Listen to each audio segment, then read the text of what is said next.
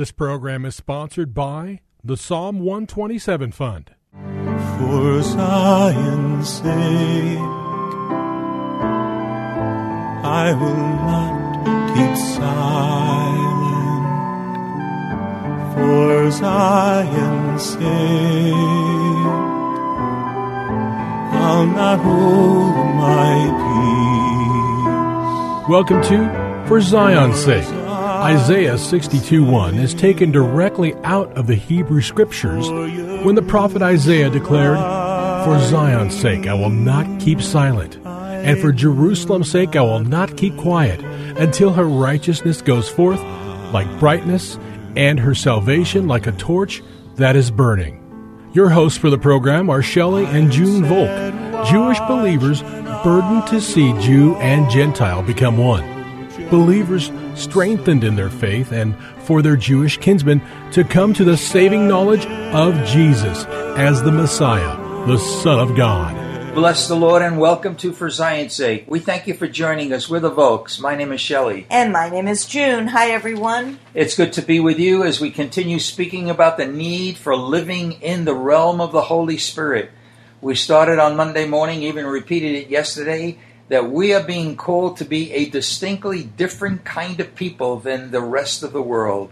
And the reference for that, and I encourage you to go back to the book of Esther, chapter three, verse eight, because it talks about how the people of Israel that were living in Persia, which is modern day Iran, were living under another law. And it wasn't the Torah, it wasn't the written law, but the word law there meant a manner of living. And we firmly believe that this is what the call of God is upon our lives, those who call upon the name of the Lord, Yeshua, Jesus, the Messiah and the Savior of the world. We are going to be a distinctly different people by living differently. And through the course of the first two days, we went through a number of scriptures. Junie read from Hebrews uh, chapter four, verse twelve, which clearly shows that God has divided the soul and the spirit. We cannot live in the realm of the soul. We need to live in the realm of the spirit. We spoke from First Corinthians chapter two, verses nine to twelve. We mentioned Romans chapter one, verse nine. And yesterday we closed the program, and I'd like to pick it up there. Yeah, Junie. I just want to mention that we also read scriptures that had to do with seeing that Adam was created as a living nephesh, a living soul, that God breathed into his nostrils, and he became a living soul, meaning he had his mind, his will, and his emotions, but he really belonged to God until he took a bite of the tree of the knowledge of good and evil, which um, the Lord told him not to do. And so his spirit died within him. And we saw in, was it um, Corinthians, Shelley, where um, the second Adam, Jesus, became a living spirit. Yes, so Lord, when we're born again, the Spirit of God comes into our hearts, and Jesus comes into our heart, and he quickens our spirit, and we become alive. And it's through his Spirit in us that divides for us through the Word of God, which is stronger than a two-edged sword in dividing the soul and the spirit from for us. So we are going to be talking this week about not giving in to our own mindset. God has given us the mind of Christ, or doing just what we think or feel, but turning to God for his Spirit to guide us and for us to learn to walk in his Spirit. Our program closed yesterday when we looked at Romans seven six, and basically it's a wonderful verse because it shows that we are called to serve in newness of the Spirit, not in the oldness of the letter of the law. And now we even see, and going back to Esther three eight, we have to live in another manner of life. That doesn't affect, that affects everything, I should say, even the way we worship the Lord. And Junie, I know uh, you're going to look at a scripture right out of the Gospel of John, because it really talks about that even our worship, everything we do, should be in the realm of the Spirit. And we find that, Shelley, in John four, verse twenty-three, "But an hour is coming, and now it is, when the true worshipers will worship the Father in spirit and truth. For such people the Father seeks to be his worshipers. Again, we cannot worship God in the realm of the flesh or the soul. It has got to be in the spirit.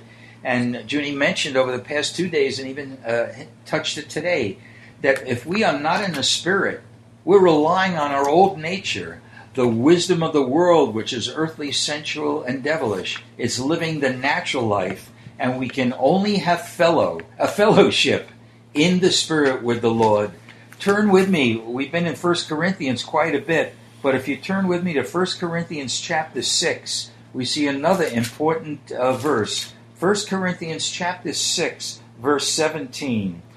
But the one who joins himself to the Lord is one spirit with him.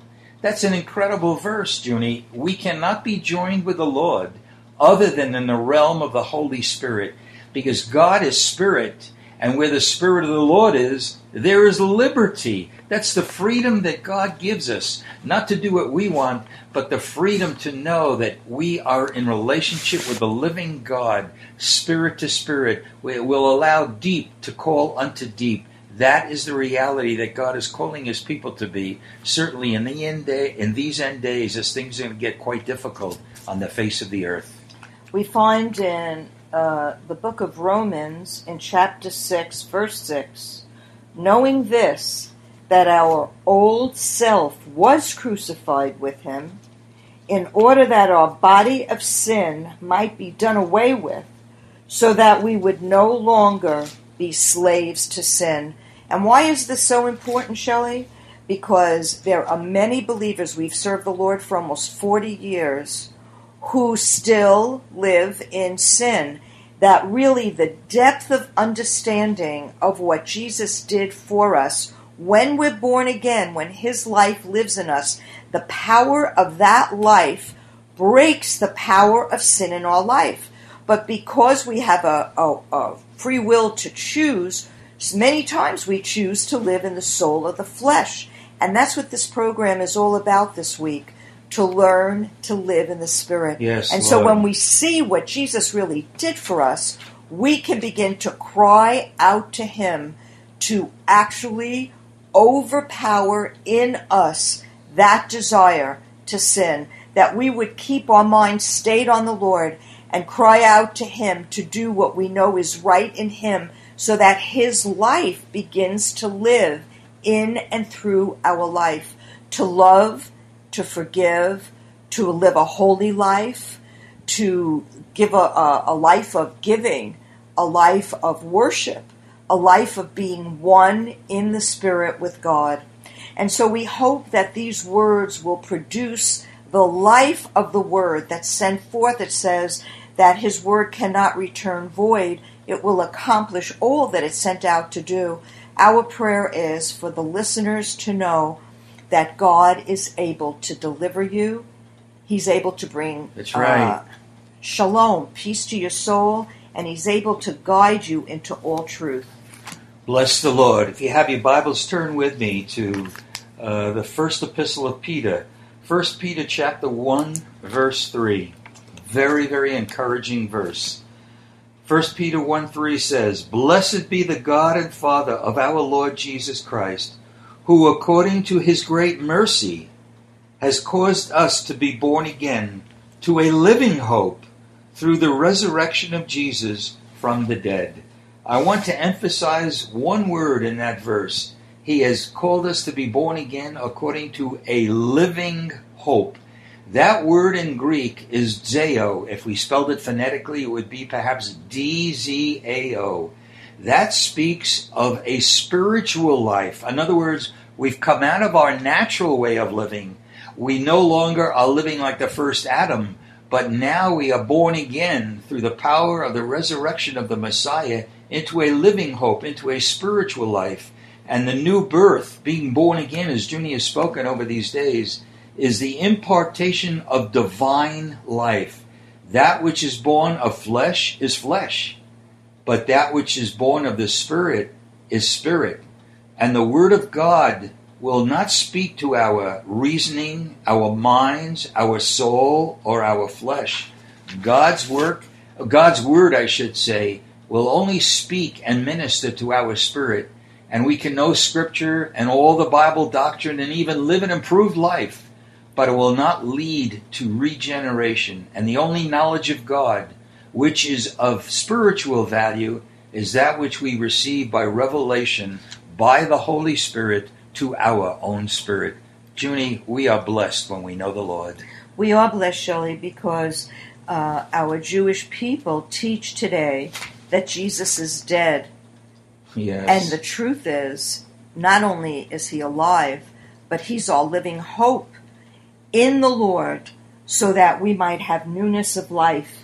And if you turn with me to Galatians chapter one, verse fifteen and sixteen, it reads, "But when God, who had set me apart even from my mother's womb, and called me through his chesed, through his grace, was pleased to reveal his Son in me, so that I might preach him among the Gentiles, I did not immediately consult with flesh and blood." So this was Paul speaking to the church at Galat- in uh, Galatia. Galatia, and telling them he was chosen by God even in his mother's womb. And as a Jew, the leaders of Israel did not accept Jesus as the Messiah. They thought that he was a heretic. That's why they crucified him, because they cried out, "Crucify him." And we, you and I know, Shelley, that Jesus gave himself as a sacrifice, as an offering for our people Israel and for the nations, for the world. For God so loved the world that he gave his only begotten Son. But we see here that Paul was preaching to the Gentiles, and he didn't go and speak to the leaders of Israel about this.